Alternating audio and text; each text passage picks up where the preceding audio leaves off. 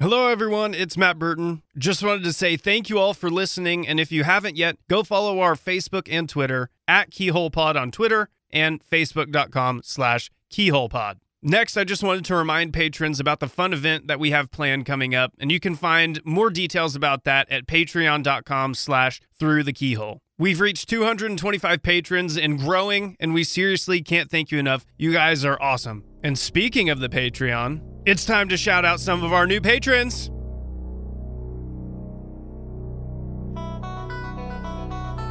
We have Sooner Doc 1, Hayden Salee, Matthew Parham, or Parham, sorry if I got that wrong, Ryan Taliaferro, Josh Myers, Sean Phillips, Joe Bettner, Hayden Bergman, Trevor Hughes, Luke Hartman, and Brian Jeffrey. All right, cut the music hard. I want you to cut it hard. All right, just to save some time, because I know you guys just want to hear Brady and Keegan, I will get to everyone next time. Everyone that I didn't name now, I will get to next time. Don't worry, you will get your Chicago Bulls intro if it takes me all damn year. So now, here's Brady and Keegan on Through the Keyhole. Still running. It's a corner. CD. For the team. They win. Lights. Camera. Action. Hollywood. People don't know what it is to be champions. Oklahoma invented it. OU has never gone 4 0 and never uh, cratered soon after. It has never happened that way. So I hope everybody understands that there's nothing to see here. We're close. Oh my God, we're so close. Oh, we're so close. Oh no. What's up, everybody? Welcome to Through the Keyholes Tuesday Pod. Woo woo! Brady Trantham here. What's up, Keegan? How are you doing? I'm good. I'm good. It's a good Tuesday. I'm close to having a good day, Yeah, you're close. But We're- I'm not. We're so close. Close is the distance. Close is the distance. Keegan Renault, fresh off of his all 22 extravaganza. Like, have have you cleaned yourself up now that you've seen I'm not gonna lie. the I've, bird's eye view and, and the ass end view? I, Check out the ass on that guy. It works out. I definitely had a moment when that popped up in my DMs. I had a moment where I was like, okay, now I can really do my job and feel confident about doing my job. Because as as you know, I came in here and was basically like, I was wrong about the Nebraska game, and now I know a little bit more about the West Virginia game, and Oh, so boy. it's uh definitely Brady. It was a it's a great moment. Yeah, they won't be able to lie to us anymore. No, there will be no lying. Again, that is Keegan Renault. And then our lovely producer, Matt Burton. Matt, you can say something. Hello, hello. I was I'm also close. Yeah, oh, how close How- are you? What are you I'm close so to? close. Well, you know. We're so close, everybody. already- Don't worry. Again, OU has never started a season 4 and 0 and had a disaster the rest of the year. That's never happened in this program's history, this steamed program's history. Right? Mm, we were talking I've, before this, like right before we pressed record. I, everything's fine. Everything's fine. Nothing to see Nothing here. Nothing to see here. Oh. Everything's fine. They're they're four zero, oh, so Yeah. everything's good. Yeah, and Lincoln Riley has the team watch the Tennessee game from 2015 and the Army game from 2018, and it, it's not like there's any context to that. It's just bad offense equals everything will be fine the rest of the way. I mean, I hope so, Keegan. I, I truly hope so. I truly hope that my sarcasm is going to seem so quaint and so silly. And Brady, you don't know what the hell you're talking about. You're so prisoner of the moment. I'm sorry, OU didn't entertain you in those first four games that we all thought they'd score 40, 50 points a game. I'm sorry that didn't happen. Uh, but man, how wrong were you? I, I, I, really hope that happens. But I, I, I have nothing to base that off of other than um, I hope so. I think the the biggest thing, and we I said this a second ago, Rattler didn't grow up in the Nebraska game, and Riley opened things up later in the game, as we know now. Well, he uh, grew up today. He it, it's his birthday. He did. Happy Yeah. birthday, Yeah, he's- Spencer. He's, twenty. He's twenty one now. I didn't realize that he hadn't turned twenty one yet. No, no, no. You can't. Now you can get into bars. No comment. No, I mean the comment is there. You guys, were, you guys were booing a kid who couldn't even drink, Drink. legally yet. Wow. Shame. Did Shame any- on all of who, you. who booed on this podcast. I hissed. I certainly hissed and thought this is not good. Hiss. I was saying, I, I think the West Virginia game, he took, and I, I will stand by this. I've shown it. I, I think that this is from a what I'm looking forward to the rest of his time at Oklahoma. Like we now have a game where I can confidently say that him, and you heard me say this about Jalen Hurts a ton, Brady. It never seemed like Jalen and Lincoln ever were on the same page about what each other were seeing on the field. And I think that's what led to a lot of frustration that season and why basically Lincoln said, You're not throwing the football downfield. We're just going to run option the entire game um, and counter and QB power and this and that. But Saturday they were together. Like they were actually in sync. And I, I there's a clip during the broadcast view, uh, the broadcast of the game, where you see them working on the sideline and like Rattler's doing the little hand motion and like Lincoln's like nodding, and then I think he lips like he's got to come back to the football. Like yes, your guys got to come back to the football. And like that was a moment for me where I'm like, okay, those two are on the same page. They're seeing the same things. They're working together but holy shit, the rest of the team around him on West that game, it's like the team took a step forward against Nebraska, and Rattler stayed the same. That's not good. But in the West Virginia game, he takes a step forward, and oh my god, the rest of the offense takes two steps back. So Outs- that, outside of, I mean, I know they made mistakes. Mike Woods had a good game. Mike Woods, welcome. Good Yeah. lord. OU doesn't win without Mike Woods' catches and runs. No, he's again. You said we would know when he's bought in. I didn't mention in her highlight, but you can see it in the all twenty-two I posted from the West Virginia game. He was blocking dudes, which is part of the thing I mentioned to you before coming in. He is bought in, like, and that was going to be a major key for him. And big performance on Saturday. He looks like an NFL guy, and I can just tell again, people in that in those realms in those circles were wondering what they were going to get out of Mike Woods this year. Poor Mike. He transferred from Arkansas. Who I, I can't believe I said that. who uh They're the Southwest Conference champions now. They beat Texas and A&M. They're not close though. I wanted to get that out there. Arkansas is not close. Arkansas is close. Arkansas is already there. Oklahoma's offense has no confidence to say they're close. OU's close, uh, like just like you know, whenever you're you're going out to meet some friends, and you're you don't really want to go. You're just mm-hmm. tired, but you've already made up your mind. I'll go, and you've al- and you've told them I- I've left already, or I'm close. You haven't actually left yet. Right. Has OU left? They Are they on their way? Any more metaphors? no, I again I, I can't sit here and confidently say that because of how bad the offensive line was against he's not wrong, as everybody that listens to this podcast. Their defensive line is freaking good. And that won't be the best defensive line they play the rest of the year. Can we call it the defensive line featuring Perrion Winfrey?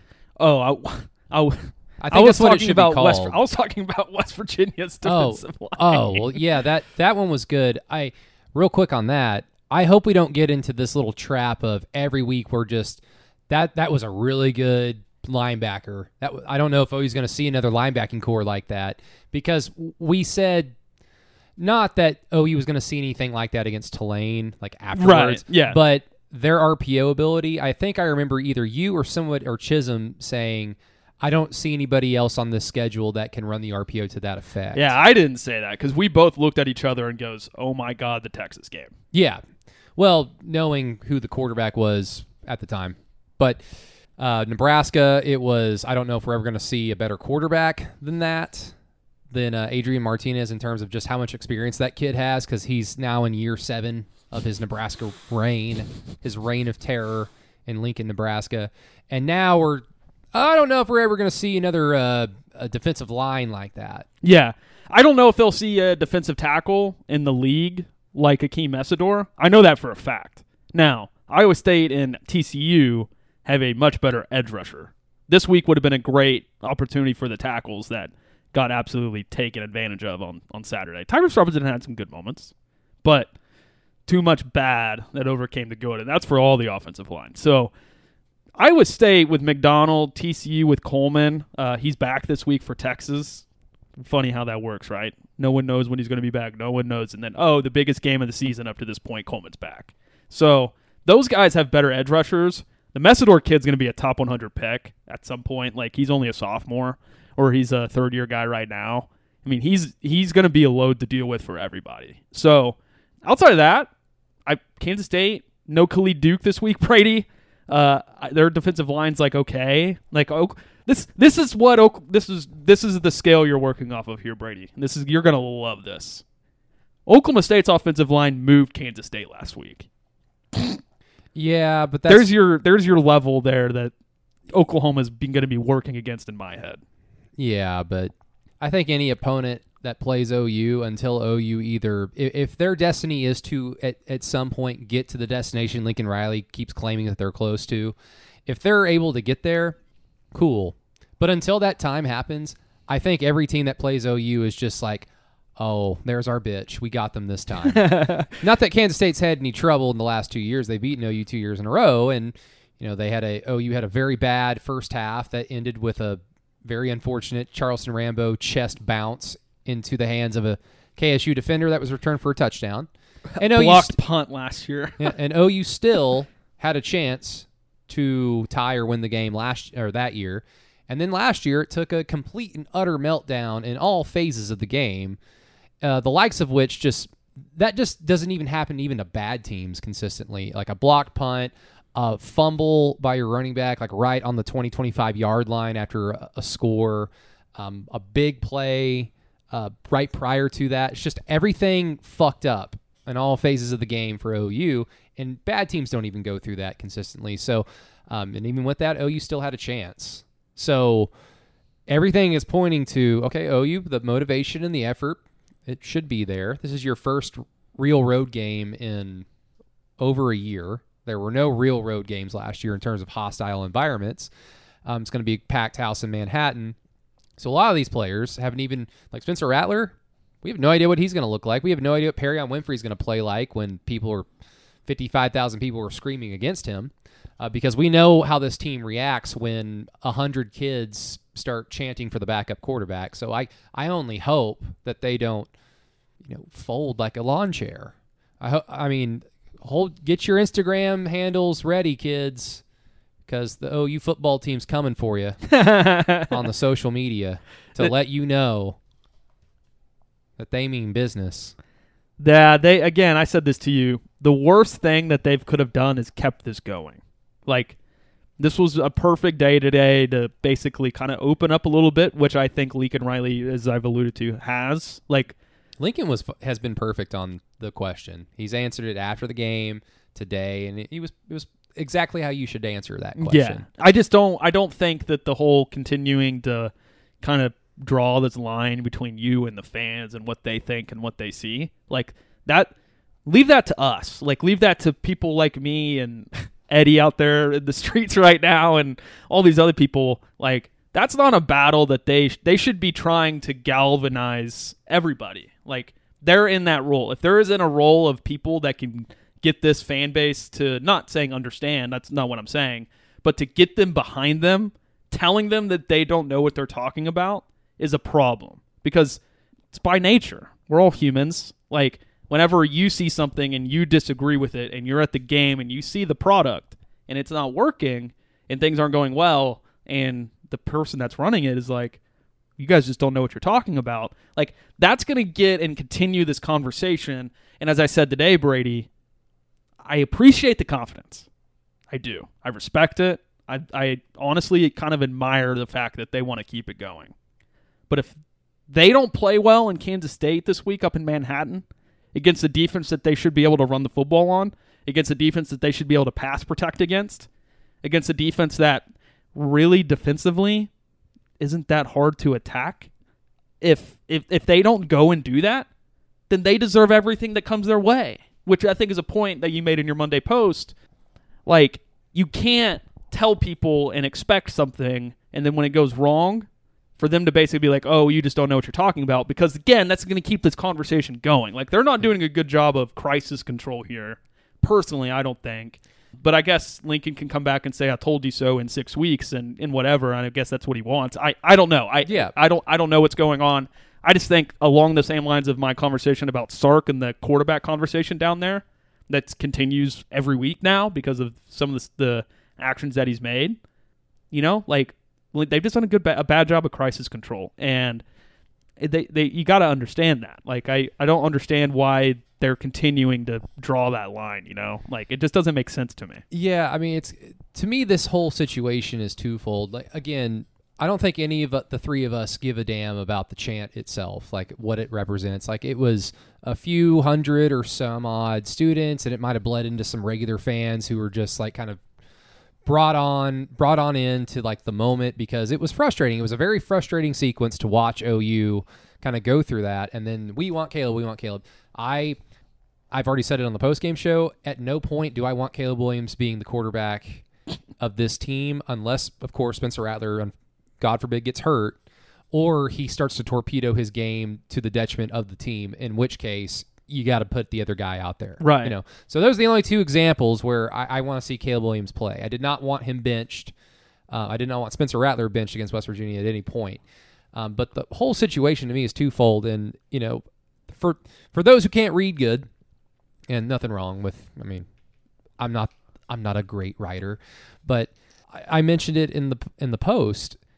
Stop acting like that this just came out of nowhere that some group of people just decided i'm going to be mean to spencer rattler and i'm going to i'm going to chant for his backup to come out and play if OU had beaten the crap out of Tulane in Nebraska like they should have, like we all predicted that they would in, in one way or another, just a dominant performance like their talent suggests, and the West Virginia game still went the way that it did, you know, that early on he throws that pick, nobody would have chanted, We want Caleb. No. If Spencer Rattler hadn't thrown the fan base under the bus prior to the West Virginia game, Which and- I said he yeah, if that hadn't happened, perhaps the fan base, a portion of it, a tiny little portion of it, doesn't turn on him in his own stadium in a primetime game on ABC. Maybe that doesn't happen. So stop acting like that people are just being mean for no reason. Oh, you you haven't played up to any standard. Like I've had to say that a zillion times. They have not played to like sniffed any of their standard this season, and it's not just mine. Like fuck my my idea of what this team should be because I'm my stand. I mean, your standard, my standard. Who cares about ours? cares? That we're talking about their standard, their standard Correct. that they I'm talked about at Big 12 Media Day, at OU uh, Media Day. Like, no, we're embracing national championship. We're embracing Heisman. Everything. We're putting every player on this team on a, an awards watch list because we think we're that damn good, and we all kind of agreed. Like, we have evidence to support it and then they play like this, it's going to piss people off. It's going to make people feel concerned about the future uh, moving forward this season because this does not look like a good team. And I know you've been harping on the college football at large, and that's fine. I respect that, and that does. uh, no, I I mean I I've agreed with like you go back to the post game on after the Nebraska game, right? When we're in here, I was with you. Like that, it, whatever's happening around college football does not matter. Yeah, but in here because Ole Miss is living up to expectation. Arkansas is over ex- o- uh, going over expectations. Even though crap. even though Oregon looked kind of bad, like I saw that as just a hangover to beating Ohio State. they It's like, also have uh they have a pretty tough game this week, so I Yeah. wouldn't be shocked to like BYU's good. Like if BYU played OU, I'm not, I'm not confident. yeah, their offensive line's pretty good still. but you know like it doesn't really matter what's going on as until OU either loses and plays themselves out of championship contention or if they figure it out and flip that switch and get to the point where Lincoln Riley claims that they're close to. Like that's what uh, that's what OU fans care about. The other part of this is kind of what you've been alluding to and it's really concerning to me as a fan who really tries to split hairs when you're talking about different teams over the years great teams, good teams, average teams. Well, what made those teams great? And you can sit there and really dumb it down and say, well, that team had Kyler Murray, or this team had Jason White, and that team had Baker Mayfield. Well, really, what it comes down to to me is every team deals with adversity. I mean, it's really easy to kind of look back at 2003 and you know forgetting the Big 12 title game, the national title game, but just looking at all those scores, the 77 to nothing, 65 to 13 against Texas, all this domination. That team did find itself in a hole a few times because that's going to happen when you play football in mm-hmm. a 13 14 game season. You're going to have a bad day. Your opponent's going to everything they do fucking clicks it, it, it's just bound to happen. I mean, oh, you went up to Boulder in 2003 and they needed a 80 yard Mark Clayton touchdown to escape. you know, that game. And that was a great offensive Oklahoma team. That was a great overall Oklahoma team until unfortunately the end of the year. So each team, each of those great teams needed guys to overcome situations. You know, whether it was the quarterback, whether it was this player, that player, they needed guys to step up when, hey, it hasn't gone according to plan. This is an ugly game, but we're better. Here's why. Let me show you.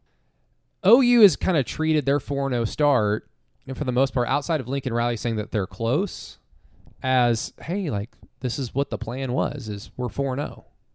And I know that they're probably very concerned behind the scenes. I- Yeah. I, I have no doubt that they're working hard to try to. F- we know we should be more explosive. We know we should be better. But there is something to be said about taking ownership. And I think the fan base would be more willing to kind of join them along this little odd journey of a 4 0 start if there was a Baker Mayfield post Ohio State kind of realization of I'm not I've not been good enough. Mm-hmm. And that's on me and that will not happen again. As corny as it is with the whole Tim Tebow thing after they lost to Ole Miss and he's like, and you'll never see another player play as hard or lead his team. And guess what? They never lost a game after that. They beat OU in the national title game. Like all that stuff's corny, but it does matter when you're splitting hairs between great teams and just another run of the mill team that had hype and then nothing ever came of it. And that doesn't mean that if they just did what I wanted them to say or said what I wanted them to say or did what I wanted them to do, that oh, you would be fine.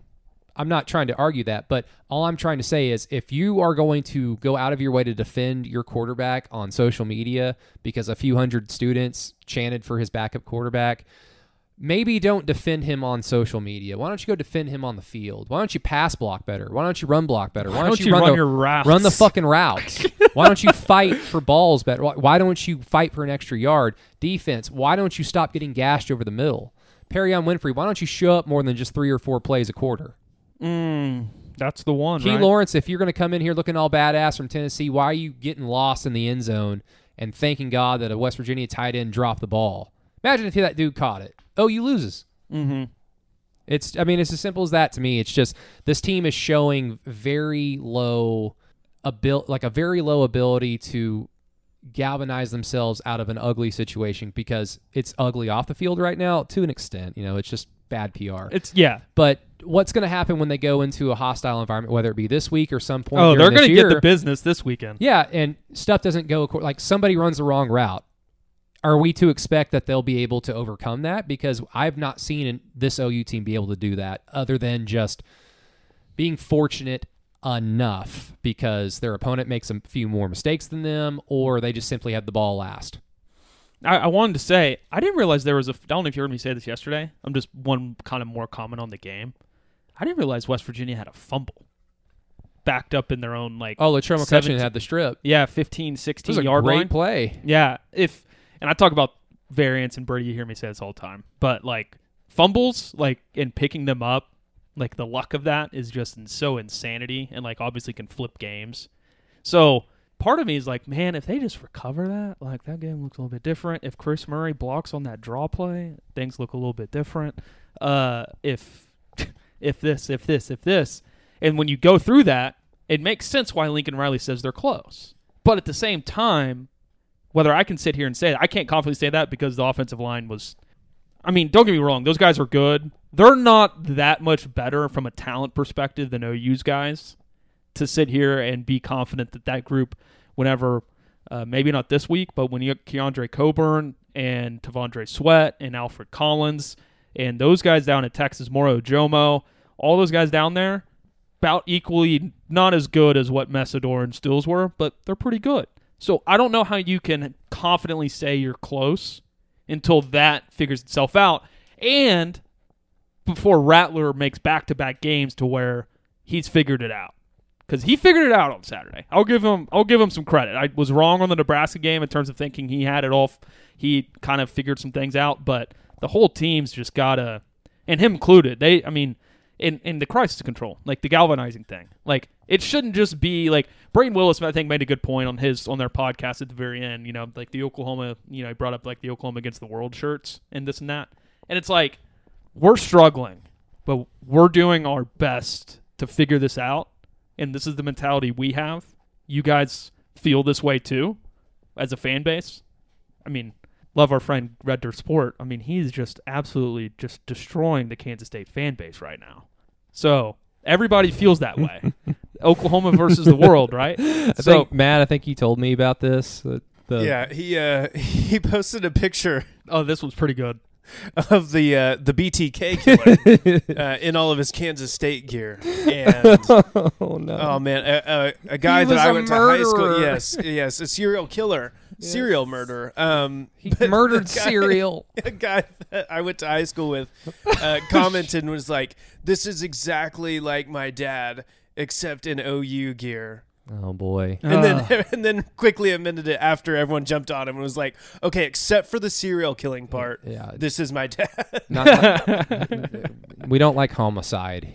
But that's what I was always going to say is like, there's ways to handle this stuff. Lincoln's been excellent at PR for the most part, you know, and I can sit there and listen and know when he's like being really genuine and honest. But it's gotten to a point, man, where like, just stop keeping the conversation going. Like, take oh, like if before like saying that people don't know what they're talking about, just be take ownership first, which I think he did. The, he has last week. He's he has included himself in the issues more in the last week, Brady, than I I can't remember. Like, and I covered him since 2017. So I don't know 15, 16 if he did. Definitely he didn't need to in 17 and 18. but I mean, in 19 he didn't. He basically kind of put it on Jalen a little bit. And last year he understood COVID. They didn't. So this year, like him including himself makes a lot of sense. And Brady, it goes back to the point I brought up earlier. On the first play of the game, they ran counter. We know from watching and studying West Virginia that should just throw that shit out. Like early until like you maybe time it and you get them in the right alignment with the linebackers in the right place and run it. And it could be a big play for you. But again, I That's just them trying to put their dick on the table, right? I just don't it's stubborn, man. It's stubborn, but I, I can understand it from the perspective of let's War do, Oklahoma. Well, not just that, but let's do this and see if the We're Oklahoma actually works so we can know to scrap this altogether or hey, we might be able to do this just because we've got better athletes. After a nine minute drive, though, that's my thing. Is like if if Kansas State comes out and does like they get the ball first and they get a six minute drive, I don't give a what the game plan says, what your script is. Immediately throw all the crap out that wasn't going to work, and you had an idea it wasn't going to work. Just throw it out and start using the stuff that works because you can't start matching these six minute drives with six minute drives of your own. They're not good enough, clean enough to play these low possession games, which is what these teams want. I'm still dumbfounded. West Virginia just dominated OU in time of possession. Did what was the Nebraska time of possession? It was bad too. Um, I'm looking it up right now. Because I'm sure Tulane might have gotten over. They had more explosives than the well, other just two did. because OU second quarter against Tulane was like boom, boom, boom, boom, boom. Pull up the uh, Tulane one for me, Matt. Mm. I'll get the Nebraska game. Yeah. But I, uh, I'm with you, man. Like that's my thing. So I'm, I'm just. I mean, you guys heard me being critical of Lincoln, like at times. Like I just didn't get like second and ten. Like why are you running the football there?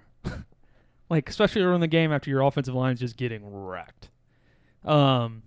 So, anyways, that's my take on that. And Grinch has to adjust a lot quicker, Brady. I know we talked about this. Credit to him, he did. But 746 in the second quarter after they've ran it at you four times and successfully ran it at you four times. Like, I feel like after, like, okay, first time, get it. Second time, get it. Third time, uh, you know, like, that's my biggest thing. So, anyways, I'm pretty good on the game. I, Brady, we. They did. West Virginia did exactly what we expected it to, and they and it succeeded. It just wasn't a haymaker. It was just uh, death by a thousand cuts on that first drive. Yeah, and Is that not? That's probably was the worst thing of all the things that went wrong last weekend. Like in terms of projections or like thinking about games and like whatever. West Virginia doing exactly what they needed to do, which was what we expected them to do. Working out was wild to me. Like that's not the one I expected to to be right. I just, I mean, it just seems to me that this team, and I guess this is a very lazy observation to make, but just seems to me that this, especially the defense, like the team is just set up for explode, hurry up. So like the death by a thousand paper cuts, I'm sure that's what OU would prefer. They'd prefer to not be eh, chunk play after chunk play Sure. to death. They would rather it be kind of a long, sustained drive with that yields at, at the very most a field goal if they're going to score at all. That's I, that's ideal because then you just turn right around, give the ball to Spencer Rattler, and then one, two, three, touchdown. Like that's the idea.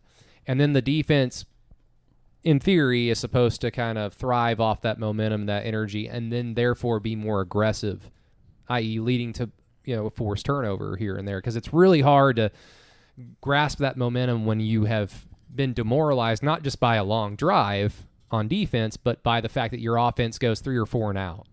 Like they get that turnover and they hit that big, like 13, 14 yard pass to Mario Williams for a first down and then they go three and out. It's like that that does nothing. That that all that did at the the most optimistic take that you can make from that is, well, you flip the field a little bit. Mm-hmm. You know, in a game of field That's position, SEC it football, though, that Brady. does matter. That's SEC football. You're when he- just getting ready for But it. But at the same time, OU could be backed up on their own 10 yard line, and Mi- Mi- Michael Turk can just flip the field on his own. God, that guy is good. He's good. Yeah, that's, it's now you get why I was It's really that. fun to watch him punt because, like, on the end zone angle, when the ball hits his foot, you can just Oh, tell yeah. that pop just from like it going straight up in the air. It's like, oh, he he got that son of a bitch. And and two, like he does. This is again. I hate to. I'm not trying to.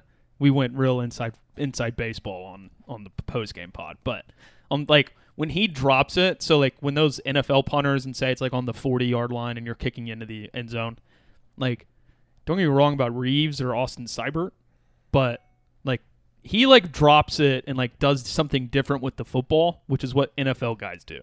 And well, I guess he was going to go to the NFL. I've brought that up like four times now, but he, uh, yeah, uh, real quick, I have the Nebraska time of possession. Oh, you actually had it more, thirty to twenty nine. Time of possession. just What was barely. Same with same with Tulane. Tulane had uh, 32 or 33 minutes. Or OU had 33 minutes. Tulane had uh, 23 and a half. I, I know we can't. 26 and a half. I don't expect you guys to find this quickly unless you're looking at weird box scores, but I wonder what the second half was of the Tulane game. Mm, I'm looking at the Nebraska one. So their first drive was six minutes and 41 seconds. Shout out to Alan Kenny for bringing a lot of this up already. Um, good patron. He's crushing the uh, our pick'em. But Ooh, 541 was the drive to start the second half. Allen wants a Marcus Dupree jersey. he uh so we have 12 the first drive for Nebraska and the first drive out of the halftime for Nebraska Brady took over 12 minutes of game time. The first drives for West Virginia and, and the first half and the first drive in the second half took 15 minutes of game time. And Tulane, do you I know you're looking at the play by play. What does the drive say? The first drive for Tulane. First drive for Tulane in the second That was- half. Second half. Second half Yeah, because yeah, the first was, half was uh, after the interception. 11 plays, 52 yards, four minutes and seven seconds. There's me. It's always me because ESPN plays videos. Uh, so there you go. I mean, teams. I'm going to credit Te- Teddy here, and I, I said this before we came on. I thought this was their best podcast yet. We have been critical of them, and I just want to say that like they were really open. Like, let me just say from my end of seeing the game, this was they nailed it. They they talked about all the issues. Even Teddy like explained the curl, the slant, the slant flat thing um, while they're on it. And Brady, I want to say it, and I, I agree with Teddy. He laid it out perfect. That first opening drive's an audit. It is everything that you've done for three years. If the team can find a tendency or a weakness, they're gonna abuse it like they like no other until you change it. And then once you change it, and you've got to be able to adjust quick, you've got to know what that hole is. You got to adjust quick. So you think Kansas State? I know we're not getting into that until Thursday, but I mean, having all these flaws on ish like on tape, the head playing probably the I don't know how you would rank him, Brady, but I don't think Chris Klieman and, and Messingham. I think that's the coordinator up at Kansas State. Uh, Tom Manning's at Iowa State. Yeah, so Messingham and Klieman, Brady. I don't. I wouldn't say they're the best offensive minds, not even close, like behind Lincoln in this league. But Klieman's clearly the best at attacking and exposing your weaknesses, and that's what a championship coach does. So, the fact that that's out there, the fact that they again a nine minute drive and a six minute drive this week. I'm sure Kansas State's looking to do the same thing. So it's uh they got to be able to adjust early, and that's not on the players. What's on the players is when they do adjust, like how the players perform. Then, for me, like that's that's when I'm like, okay, Perrion, Like, why are you only exploding off the ball X amount of times? Like, why why why is every snap different? You know, like he's just not to that point yet. And then you look at everybody else. I mean, He had one play. I, I can't remember what the quarter was, but West Virginia was moving into the uh, south end zone, so it was whatever quarter. uh, So either the second or the fourth quarter. Um, it was probably the fourth quarter because it was dark. He had one play where I can't remember if it was Green or their running back got hit in the backfield, and he evaded the tackles. Probably Isaiah I Thomas. I bless know what you're talking. I know what you're talking And about. I know what Perrion you're talking about. Winfrey is kind of like freed up by his man and kind of just accidentally finds himself in front of the ball carrier. So, albeit it wasn't the best position to be like no man's land, but he just reaches. Like he just bends forward and kind of reaches for the guy and misses him. But what he does is he forces the running back to run around his big ass and it causes him to just get a yard or two. That was just Here there was another play where he actually did everything right, got to the running back, grabbed him, threw him, and then when he threw him and the guy didn't fall down, he just stood up there and then clapped his hands. And it was like Oh, that's what I'm talking about. that's about. what you're talking about? Yeah. yeah. Yeah, Same play. Yeah. And it's like Yeah, he just is like, "Oh, darn it." darn and the play's still going on. It's like Yeah, it's like that. That's this comedic kind of oh Benny Hill sequence that OU fans saw a lot, like in the mid 2010s, Mhm. and it's not all Perrion Winfrey, and that's why I kind of jokingly said earlier, like this is let's just call this defensive line the defensive line featuring Perrion Winfrey because he's only going to show up a handful of plays, or he's really going to showcase like that. That's what that player looks like. Here's him playing like that. Otherwise, it's just Bonitto, Roberson, Isaiah Thomas, either whiffing on a tackle, you know, but he, at least he's still making the, still at least he's making the, uh, the play, making it difficult, I should say. But I, I would say probably with the defense in terms of like that first drive, it would just the concerning thing for me would be is just how simple it was to find those tendencies and how simple it was to overcome them because it never failed. Like third and medium, third and long, they just go underneath. And teams, I mean, this is just the modern, the, the modern day with football. If it's third and ten, and you know that the weakness is underneath in the middle, teams can have the idea of we probably won't get the first down here, but if you're on the right side of the field, if you can get seven, eight, potentially nine yards, go go for it. Over What are they- what are they especially whenever Oklahoma has been running the same like fourth and one QB sneak defense for two years. Yeah. So you've got to treat it like you've got to treat it like it's two down territory when it's third and third and ten. You know, I don't even consider third and ten long anymore. It's like if you've sacked them past ten yards, then cool, third and long. But I mean, I, I can think of OU defenses in the past that were really weak in the middle, and they corrected. They got better. So I hope that that's the case. But the linebackers have just. We have not had one de- game where we thought, hey, that was a really good showing outside of Danny Stutsman, but that was Western Carolina. He's mm-hmm. apparently going to be a game time decision, but I don't know how much you can really be hopeful that if Danny Stutsman's able to play against Kansas State, that oh that that will be a difference. If that's a difference, that's kind of an indictment on the current crew, is it not? especially when he's a freshman. yeah, he's a freshman and he's playing off of just pure energy and athleticism. He doesn't. I, I would assume he. If you asked Brian Odom and Alex Grinch, does he have the, the playbook inside and out, like like the back of his hand? They'd probably say no, mm-hmm. because he's 18 years old. I think the the biggest thing is that Guebu started to click on Saturday. Uh, we'll highlight that in the defensive tape that comes out uh, after this podcast is done. And then DaShaun White played well. Witter, welcome. Great play in the first quarter. Uh, Pat Delarrin Turner Yell thought had his best game, Brady. Outside of that, Isaiah Thomas, Nik Bonitto, still doing great. Isaiah Coe, Kori Roberson, Jordan Kelley. Welcome back, Jordan Kelley. Made some plays. I just they need to the the, the coordinator is gonna, just going to have to adjust a lot quicker. So I know we have uh, one little piece of this, Brady, but I'm just kind of want to. I know you have some thoughts. Maybe open the floor a little bit for you. You uh, you figured out what's going on with the offensive line? I know we haven't really isolated that conversation. They're man, they're bad. They're a, they're a very unique type of bad. Mm. You know, because people can you can have a bad left tackle that just constantly gets beat and gets your quarterback killed. And fans will say that's a bad offensive line. Well, really it's just one bad player. Right. Unfortunately, at the most key position on the offensive line when you have a right-handed quarterback. This offensive line, it's like a who's who of like who screws up today? Who screws up in this quarter? Who sh- who play who plays like they're what they're capable of, but it won't matter because the guy next to them is screwing up. And I just don't even see a, a level of aggression that's necessary for the position. I don't see OU setting the point of attack. I see them let, allowing guys coming to them. I don't know if that's a coaching decision. I don't know if that's a philosophy that this offensive line for some reason has because you certainly can't have it with Spencer Rattler as your quarterback because that he already fades back in the pocket and if you're allowing your like the defensive linemen, the linebackers, the edge rushers to come to you before you hit them, mm-hmm. even in pass because I know pass blocking, like I understand that at least from a basic concept, you somewhat allow them to come to you, but you still set the you still set the line. Like you are the offensive line. And when you go ahead and just say you can hit us a yard and a half back into the backfield with Spencer Rattler, who's has trouble avoiding pressure, that's a recipe for disaster. And you've seen we've seen it already.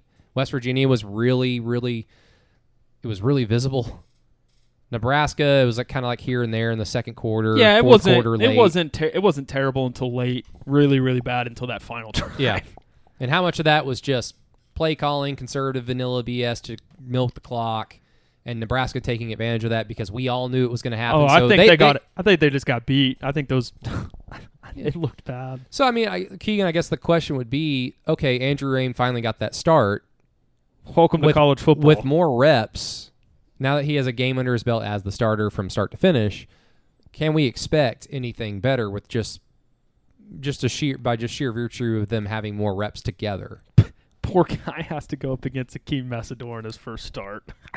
he went up against Damian Collins and Akheem Mesidor in his first. And he, again, that's not an, this week has to be a week he cleans it up because he's got another big test coming up with Coburn, uh, with Texas, who's exceeded expectations in college. He the ceiling we all Brady remembers. He, he took. He's a guy who visited Oklahoma. We've talked about him in his high school career before. Nobody was really. Everybody thought he had hit his ceiling. So that'll be a good test for Raym. Has Kirk Bohls tweeted anything else about Casey Thompson's scoring ability? Until he's until it shows up i'm not like it's so hard because like there's just so much context like there was throws last week that he missed that he has to make like you can't just rely on Bijan Robinson running through a bad Texas Tech defense or It's, it's really Johnson. simple. Casey's just closer to whatever ceiling he- he has than what mm-hmm. Hudson Card is. I understand 100% starting Hudson Card because you're playing for the future. Yeah, yeah, he's he's he's he could be a guy. Casey Thompson can win Texas eight games. I, I would have, I guessed that before the season. I didn't know Hudson Card was going to get to start game one, but clearly he wasn't ready. Casey Thompson plays against Arkansas. Maybe Texas fares better. I don't know if they win because clearly Arkansas is pretty damn good. I don't know about them getting that win on the road, but and and then of course there is kind of that corny thing of, well, it's not like Arkansas woke up one day and was good from start to mm-hmm. finish. Perhaps they beat A and M based on the confidence they found by destroying Texas. So if they had lost to Texas, maybe they don't beat A and M.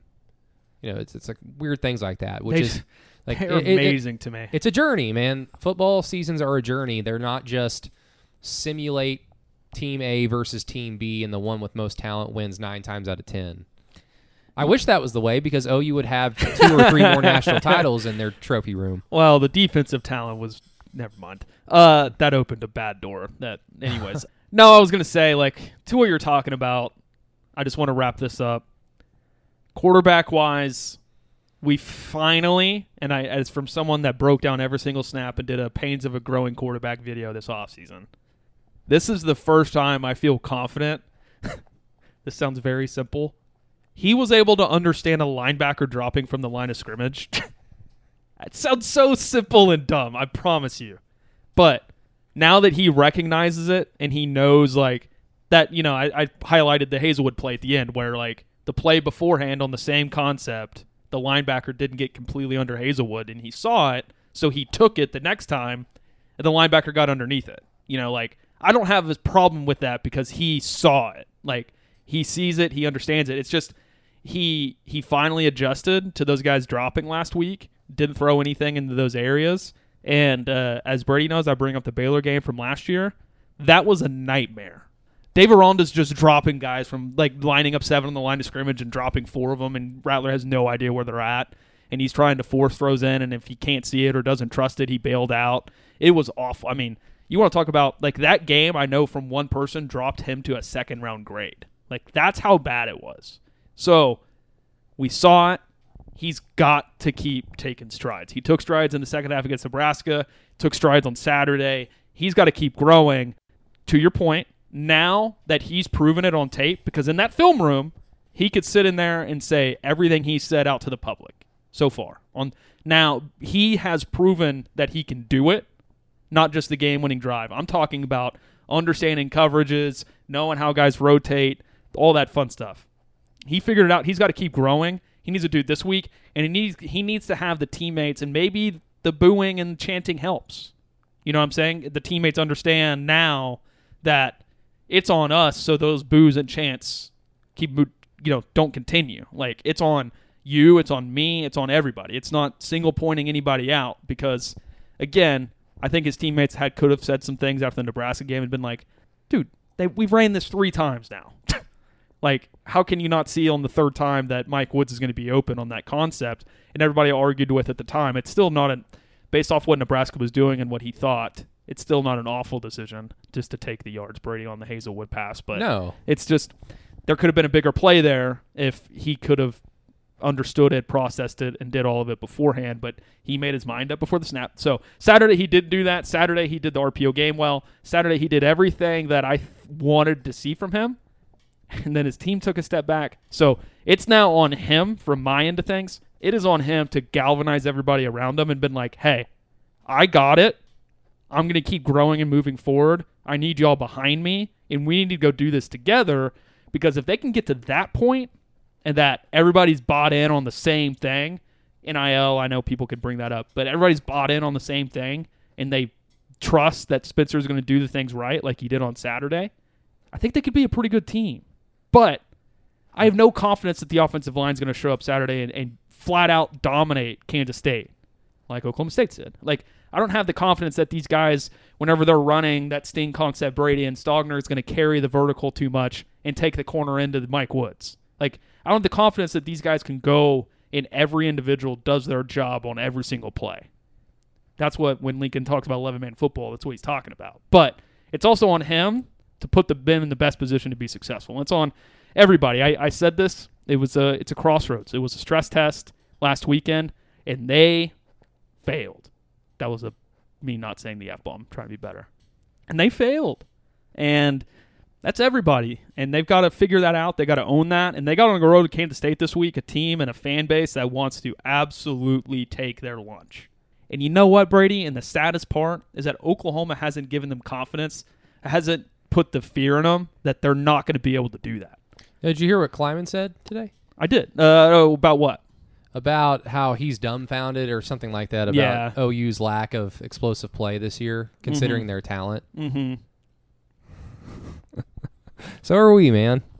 So trust us. I, I again, like I, I just I want to believe that OU or Spencer Rattler because I mean he's the quarterback. This is Lincoln Riley's team and his offense. The quarterback is so important. mm-hmm. I want to believe that if Jadon Haselwood runs the wrong route again, that Spencer Rattler can still overcome that and make a play. Sure. And- that, that timing on that thing was so t- tight, though. Like that, it's going to be hard. It, it yeah, but I mean, because clearly he can't. He, he's not going to do anything with his legs. He's not going to do anything with his legs. He's not going to be able to pick up stuff unless he is forced out of the pocket, and he just fortunately gets a guy he can outrun. I mean, who was it on West of Everett? I think Grant Benson said this best.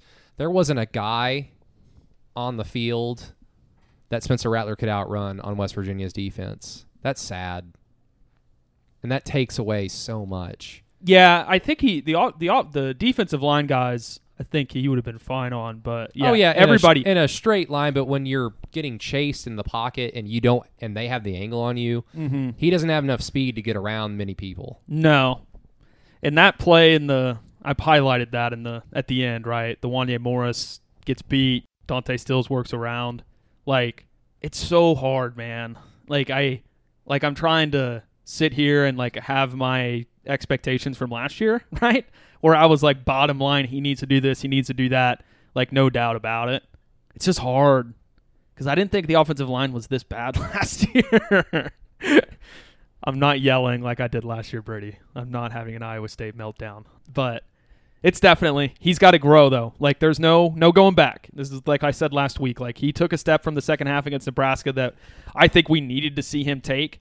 Now it's on everybody and it's on him to galvanize that. Like you said, you know, I I, I will say I think the Stogner one, Brady, is definitely one where your point hits home more than anything because he had to trust Stogner that Stogner was going to continue to work across the field, that was going to take that corner out. Like that had to happen. But what didn't have to happen was him not throwing the open ball to Jadon Haselwood on the sting right on the shallow and then looping over. So he could have just taken that, but he had the confidence because he knew what the coverage they were running. He knew the route Stogner was running, and he just let it rip. I told you I wanted to see that first before I said much, and he did. That one is the one for me. Like for you, you know, you're talking about like assuming that in triple coverage and this and that.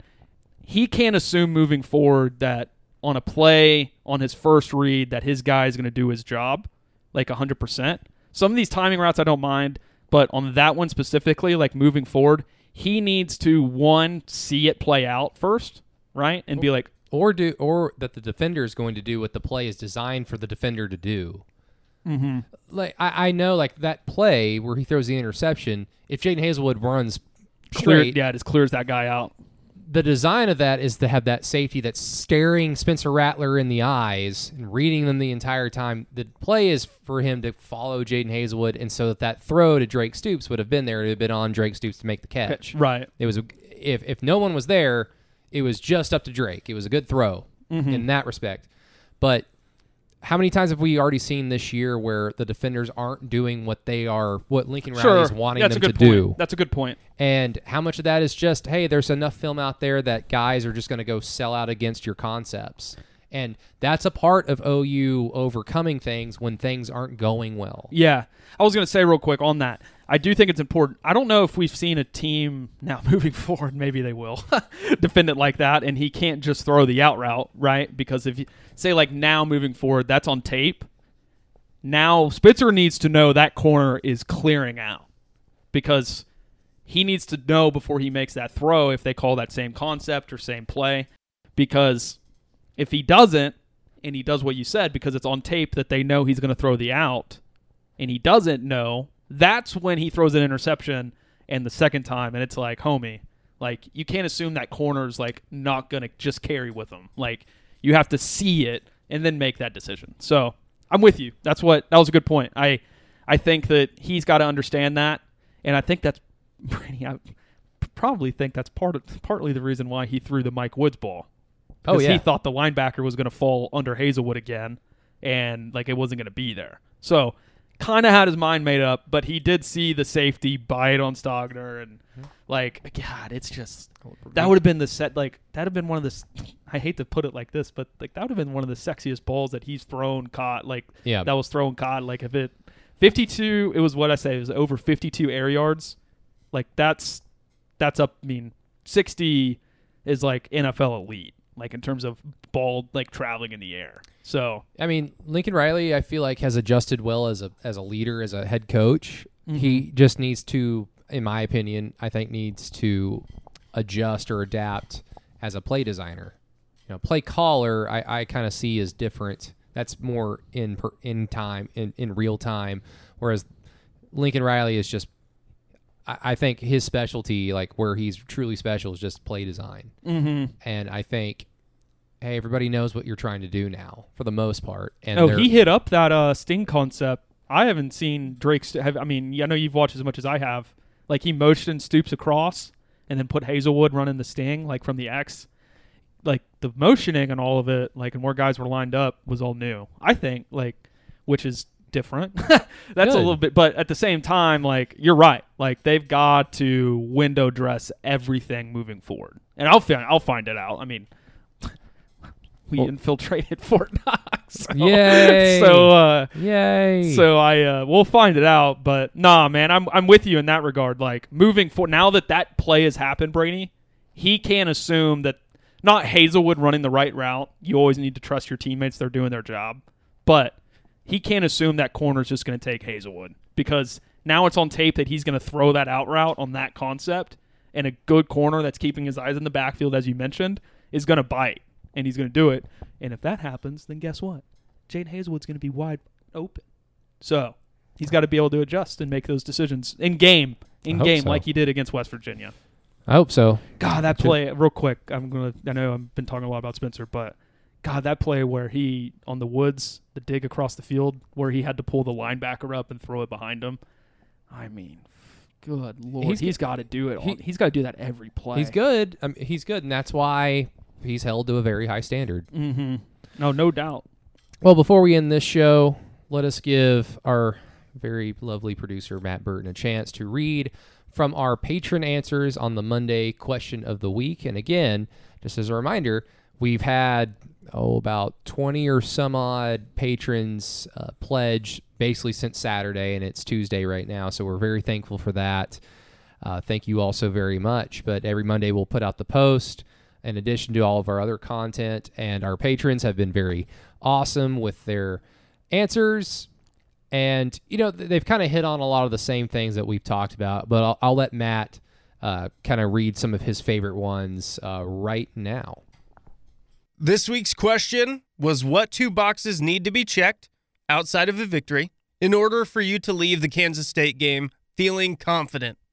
First, we will go to Ryan DeBish. Says pretty simple. One, complete a deep ball. Two, don't let K State nickel and dime us down the field. Play aggressive and force Thompson slash whoever starts to make a play downfield. You're right, Ryan. It would uh it would be nice to finally see a deep ball completed. Get Marvin Mims down there, Mario Williams, whoever, just whoever catches it. Just complete a deep ball, please.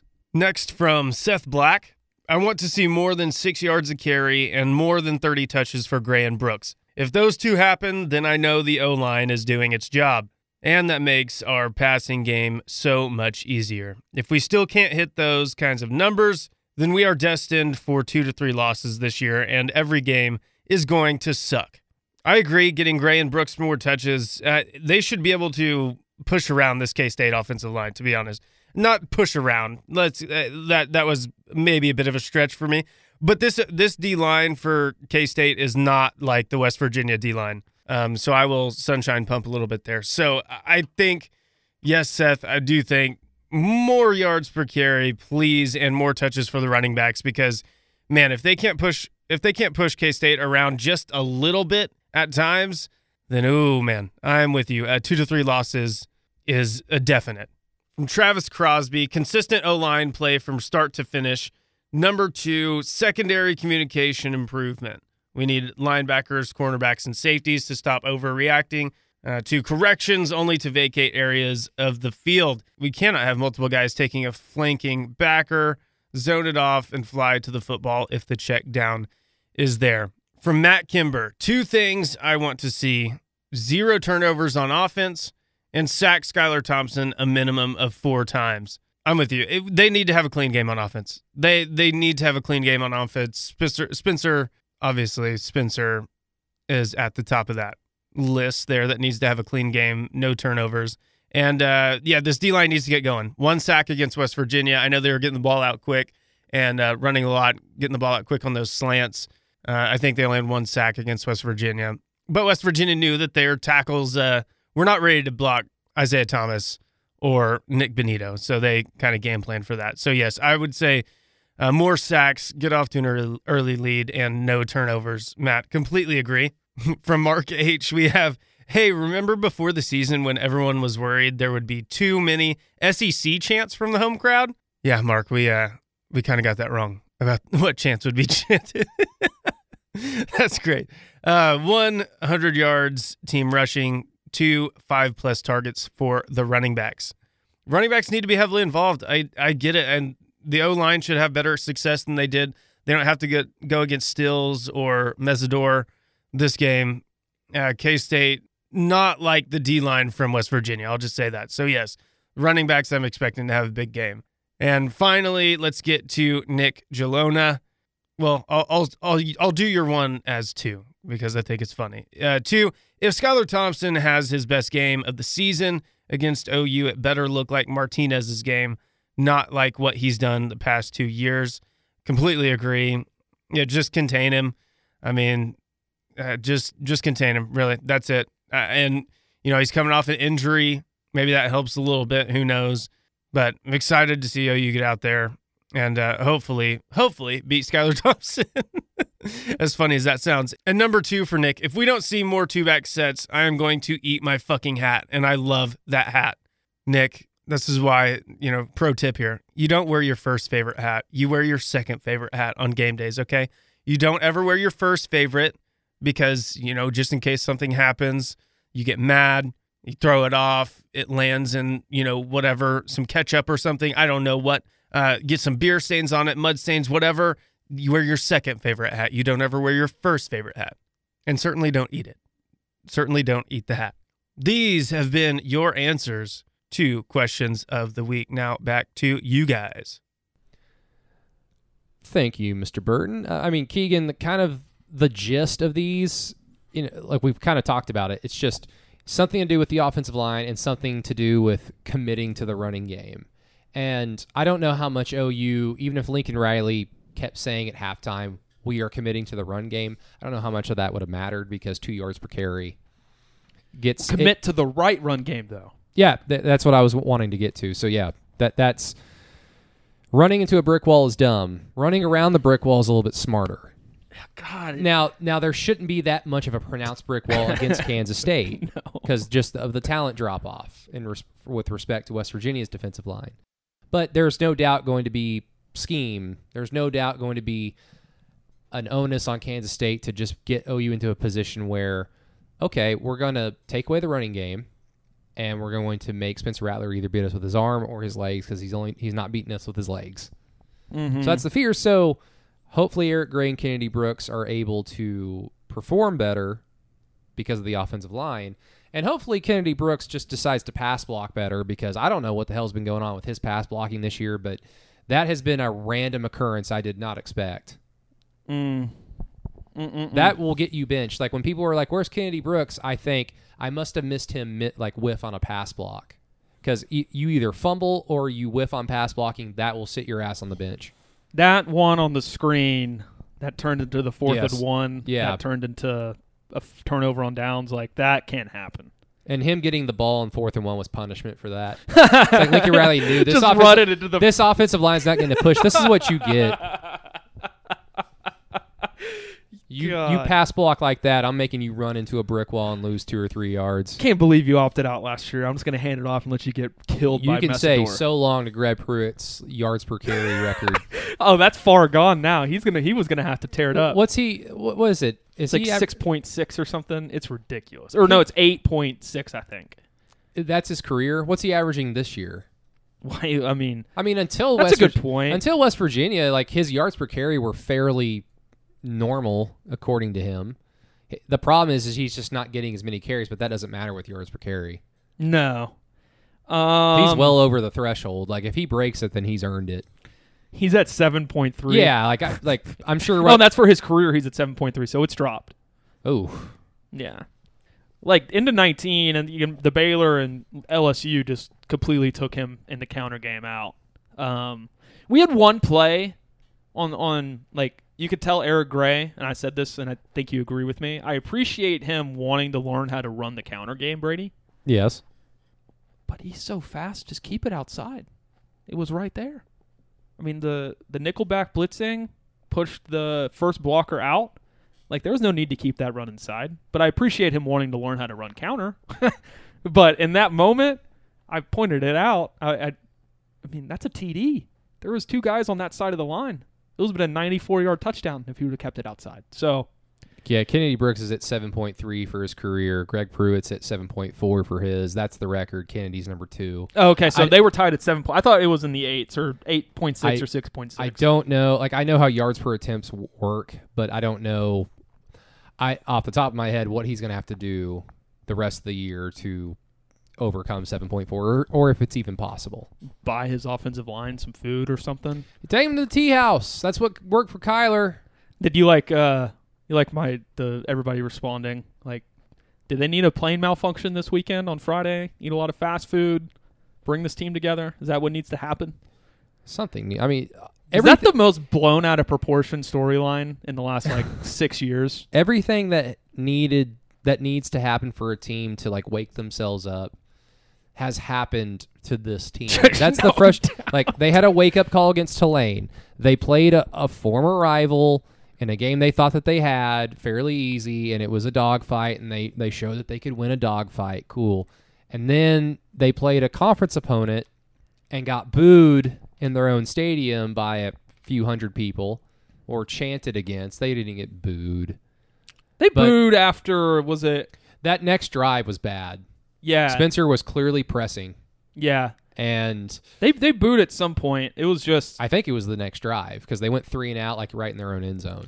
oh that was when Af- he rolled out on his own and didn't need to and missed Woods. I think that would have been that He drive. threw it slightly across his body, about twenty yards downfield, and I remember thinking that's getting picked. Oh, on the yeah, yeah, yeah. That was when Willis. That was when. Uh, yeah, yeah. We're we're on the same page. We're on the same page. So like every like every disadvantage, everything that teams typically use to galvanize themselves and put their best foot forward, all of them have happened to this team. Hell, they, they had to kick guys off in the offseason that were going to be luxury pieces in this offense. So I mean, They're missing. all- a, they're missing a deep threat. all- That's for sure.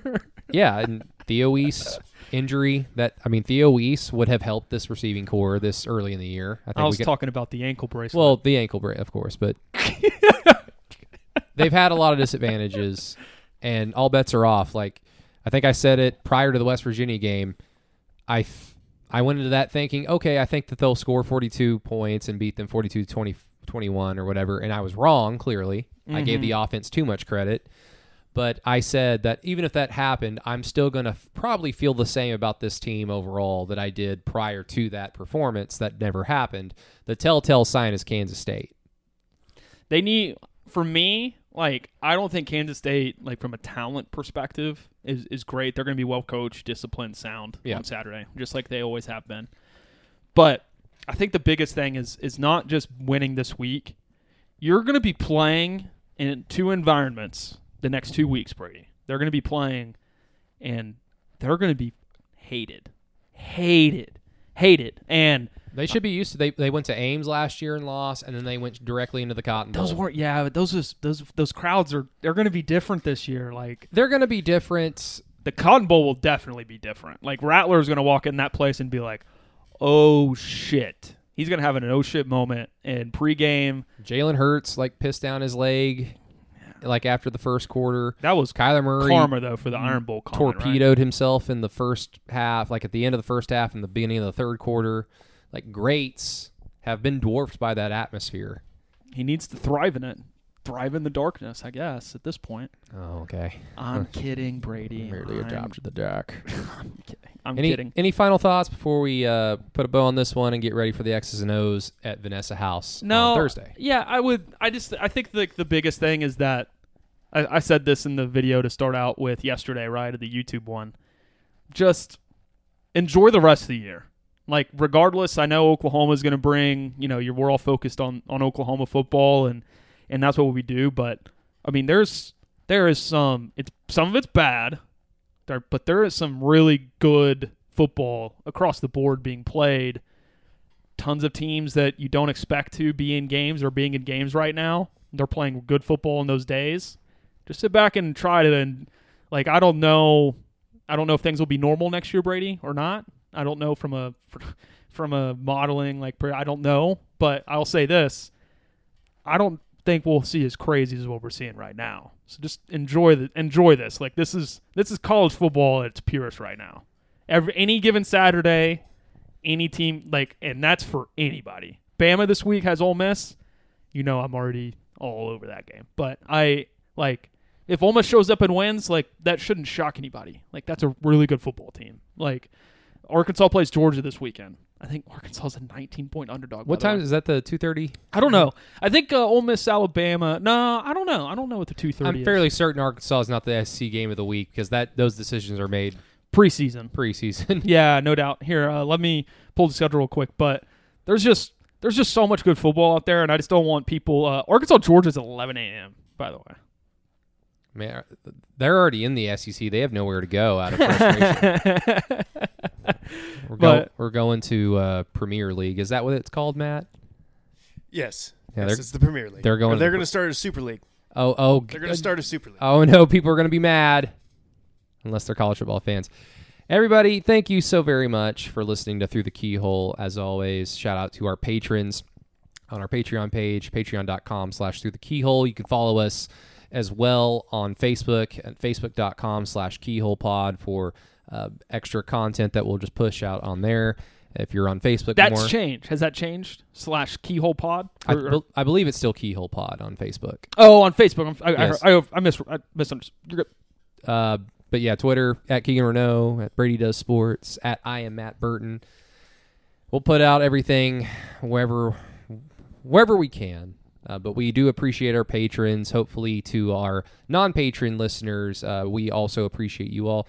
If you have not, please do this. At the very least, please leave us a five-star review and rating on Apple Podcasts. It helps the podcast out immensely. Uh, we've gained about 10 or 11 over the last week or so. So thank you guys so very much for that. Truly appreciate that. I think we're at 140 right now. Uh, so we're coming for you west of Everest and Soonerscoop.com. We are coming for you. Uh, wouldn't. terror, like just you know, you- we're coming for. We're close. we are close. We are literally close. Oh man, if we hit that number, I would. That would. I would. I'd be so My happy. my last question: If Go. OU loses to Kansas State, is Lincoln Riley's "We're close" his better than most? To you, it will be. Yes, I know it that. will. I know that a hundred percent. I'll get that tattooed on my fucking forehead. show up. We're When, close. when Joe's when when Joe sees walking by the tailgate and you've got a "We are close" tattoo on your forehead. Hello, sir. what is what do you what do you do that for? Have you watched your coach's press conferences? Because we're close, sir. I'll, I'll say it like a brainwashed cult member. We're close.